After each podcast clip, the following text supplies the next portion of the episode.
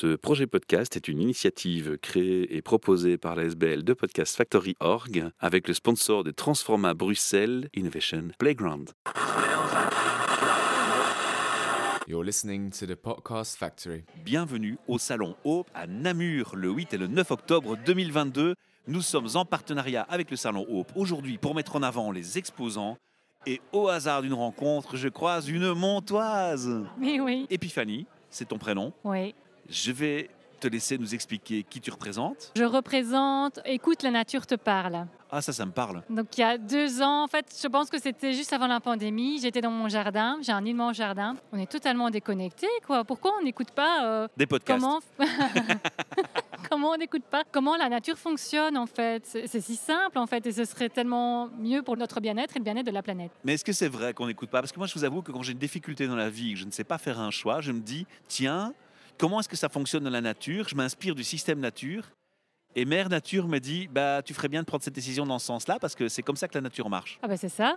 Voilà. ça, en fait, Ah bah que oui, c'est ça. Oui, J'ai deviné. ouais, ouais, Waouh. c'est exactement ça. Comme quoi, votre nom, il parle à fond. Oui, mais c'est cyclique, hein. on est un être cyclique et on a oublié cette cyclicité. Voilà. Oui, tout à fait. Ouais. Alors, comment est-ce qu'il est venu ce projet? C'était un constat d'un besoin, vous l'avez dit dans le jardin. Un besoin, mais moi je suis dans la transition écologique depuis une dizaine d'années. Et D'accord. puis euh, il y a eu l'avenue de ma Vous aviez fille. semé la, la petite graine de l'écologie il y a 10 ans et elle a poussé. Oui.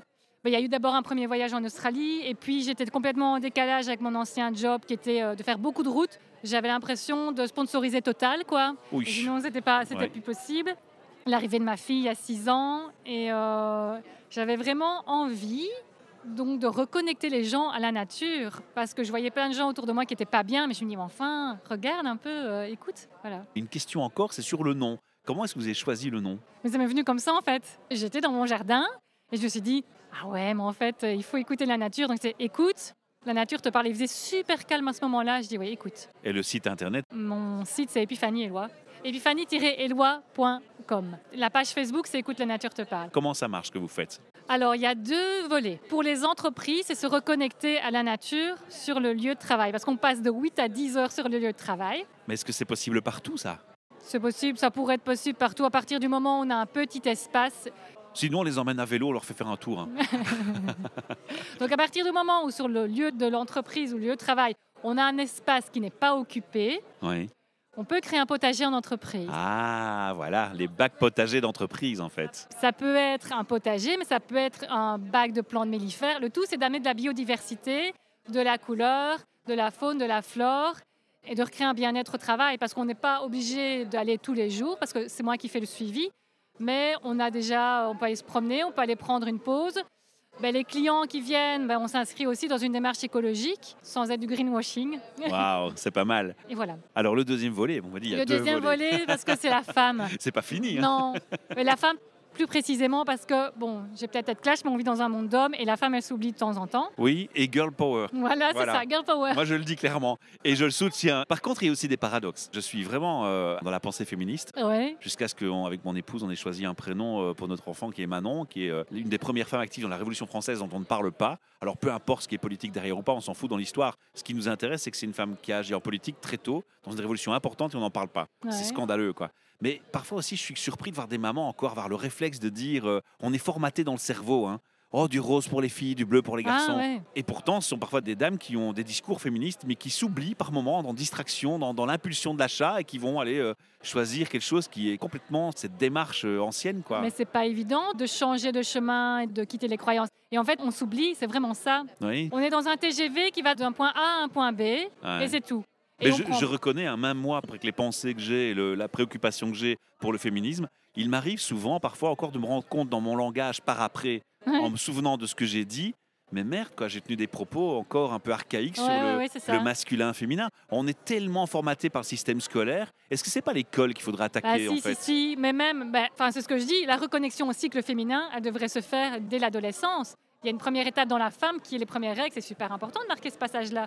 Il y a des, il y a des, Ouh, il y a ça, c'est des gros- tabou dans les il y a- écoles, Voilà, il y a des gros pas, hein. tabous. Euh, Enfin, même on pourrait parler du développement personnel, hein, oui. Ouais. euh, c'est... Ben, on a un podcast de nos membres qui s'appelle Entre nous, c'est le Love Health Center de Bruxelles. Ouais. Et ils font des podcasts sur la sexualité. Et un constat qu'ils ont fait, c'est que dans l'éducation sexuelle, notamment des hommes, et de leur, euh, changer leur mentalité un peu Ouais. fermée ou non curieuse, suffisamment curieuse en tout cas, eh bien, le constat, c'est ça, c'est qu'une solution serait que l'éducation s'y prenne plus tôt et qu'on arrête de simplement parler d'un préservatif mis sur une ça, ouais, à l'école, Ah oui, oui, oui. mais aller parler du cycle de vie, des, des menstruations, du rapport féminin, du fait d'avoir un enfant, qu'est-ce que ça change dans un Ah couple, on n'en parle pas. Mais comment ça se passe pour vous alors? Vous faites quoi dans ce volet concrètement? Alors, c'est reconnecter la femme aux saisons et au cycle féminin, parce qu'il y a un parallèle. Oui. Donc, il y a quatre énergies différentes, il y a quatre saisons, et je le fais avec des éco-rituels. Donc, j'ai ma collègue qui, elle, est vraiment spécialisée dans le cycle féminin. Elle va expliquer tous les archétypes.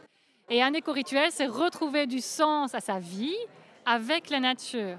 Donc, en reprenant contact avec tous les éléments qui peuvent se retrouver dans la nature le feu, le minéral, l'air, le végétal, l'eau. Mais là, vous vous adressez à des femmes particulièrement. Oui. Et aux citoyennes particulièrement, pas Oui. spécifiquement une entreprise ici. On n'est plus dans ça le domaine. le... ah, non, non, non, il y avait le volet On entreprise. va le préciser quand même, Oui, oui, oui. Ici, on est ça l'empêche sur pas de venir vers vous. hein. Elle Ah peut ouais, faire ouais, des non. groupes de collectifs féminins. hein. Oui, c'est ça. Oui, ça peut être un team building parce que finalement, on a quatre énergies en nous et euh, c'est important de les connaître ces quatre énergies parce que des fois, on a envie de tout envoyer péter et il y a des fois, on est super émotive ou on a plein de projets, on n'arrive pas à les réaliser. Enfin, on a quatre énergies et pour être plus tolérante envers les autres femmes et envers nous, c'est important de les découvrir. Et c'est ce qu'on fait lors de ces journées-là. Et un éco-rituel en même temps, ça va nous aider à célébrer. Quelque chose, ça pourrait être célébrer euh, une union, célébrer une naissance ou alors marquer un passage. Oui. Donc dans la femme, c'est marqué les premières règles, le fait d'être maman, une retraite, une ménopause. Et ces passages-là, on les, on les, on les marque plus en fait. hein. Et comment vous faites euh, Vous pouvez nous donner un exemple de rituel? Un éco-rituel qui s'est fait avec une fille de 20 ans, c'était un éco-rituel de deuil. Hein Donc elle avait perdu son compagnon il y a un an et euh, bah, le deuil était fait, mais elle avait besoin de marquer ça avec la nature. Et donc je l'ai emmenée dans les bois et à moi de repérer l'endroit. Donc l'intention c'était de repartir avec les énergies de l'Est, qui sont les énergies du renouveau. Parce qu'elle tournait en rond, elle était toujours, après un an, à garder les affaires de son ancien compagnon, la médaille, etc. Il était temps pour elle de renaître. Et donc j'ai trouvé un endroit dans les bois. Elle voulait travailler avec l'air. Donc j'ai trouvé cet endroit avec cet arbre mort. Donc on a travaillé avec l'arbre mort. Donc il y a d'abord un cercle sacré que je réalise en représentant les quatre éléments qui sont le feu, l'eau, la terre et l'air. Donc ça, ça doit se retrouver dans le cercle sacré. Et alors on a travaillé autour de l'air, autour de symboliser ce qu'elle a vécu avec son ancien compagnon et transformer ses souvenirs en espoir, on va dire comme ça. Vous êtes accompagné par un professionnel dans ces cas-là? Ah, j'ai été formée par Marianne Grasselli. Donc Marianne Grasselli, c'est celle qui a mis au point les éco-rituels. Parce que dans l'exemple que vous donnez, on parle de psychologie, des phases de- Oui. d'acceptation de, la mort. euh, Oui, je suis coach aussi sur le côté. Il a fallu que je, je suive une, un Une cycle formation, de voilà, formation. oui. Parce qu'on peut déstabiliser les gens, les ça, fragiliser sans vouloir. L'intention est bonne, mais le résultat, Il y a toujours un autre rendez-vous qui est le rendez-vous d'intégration, voir un peu comment la personne se sent après. Mais il a fallu, oui, que je suive une formation en coaching parce que sinon, c'était pas possible pour moi de faire face aux émotions des gens. euh. Je Ouais. dis pas que je suis coach parce que c'est pas un volet euh, que j'ai envie d'approfondir, mais c'est un outil qui me sert. euh, oui, c'est pas seulement pour la personne qui est coachée, entre guillemets, mais c'est aussi pour vous protéger Ouais, ouais, ouais, c'est ça, psychologiquement. c'est un peu comme l'empathie de Oui. l'infirmier qui doit à un moment mettre une distance parce que sinon il rentre tous les jours déprimé ça. chez lui. Oui, quoi. oui, il y a le transfert à fond. Oui. Ah voilà, c'est ça. Est-ce qu'on a été complet sur la présentation de vos activités? Oui, Super. oui. Est-ce que les gens, euh, vous avez envie de leur donner un dernier message, euh, un message d'espoir peut-être? Alors j'ai envie de leur dire que c'est tout simple de se reconnecter à la nature, même dans son jardin. S'asseoir sur un banc, s'asseoir au pied d'un arbre ou faire un... commencer par un petit bac. Voilà. Et de la graine à l'assiette. Ah ouais. Donc de la graine, voir un peu l'évolution de la graine et voir ce que ça va donner après. J'ai vu des articles sur vos stands. De quoi il s'agit rapidement? Il y a des cours de cuisine, donc reconnecter les gens à la nature, c'est vraiment de la graine à l'assiette. D'où les petits Oui, euh, oui. manuels de cuisine. En entreprise, on va planter des graines, on va faire des semis, mais l'idée c'est que les employés repartent avec ce qu'ils ont récolté et qu'ils se reconnectent aussi aux saisons. Donc euh, une tomate, ben, chez nous, ce sera au mois d'août, ce ne sera pas euh, en avril. Voilà. Ah, ça c'est important parce que les gens sont complètement déconnectés par rapport à ça à cause des grandes surfaces où ils achètent des trucs tout le temps disponibles et ils pigent plus les saisons. Ouais, c'est je crois ça. qu'il faut rééduquer les gens. Oui, c'est ça. Allez, on garde l'espoir. Vous m'avez donné Ouais. une touche d'espoir aujourd'hui, ça me fait plaisir de vous avoir entendu. Je suis content d'avoir partagé ça avec nos auditeurs et on espère qu'il y aura beaucoup de retours et qu'ils viendront vous voir. Oui. On vous invite les gars, vous nous entendez, et venez au salon au Panamur, c'est à l'Arsenal et venez voir Epiphanie. Voilà. Oui, je vous attends. À bientôt. Merci, Merci. Epiphanie. Ciao ciao. You're listening to the Podcast Factory. Ce projet podcast est une initiative créée et proposée par la SBL de Podcast Factory Org avec le sponsor de Transforma Bruxelles Innovation Playground.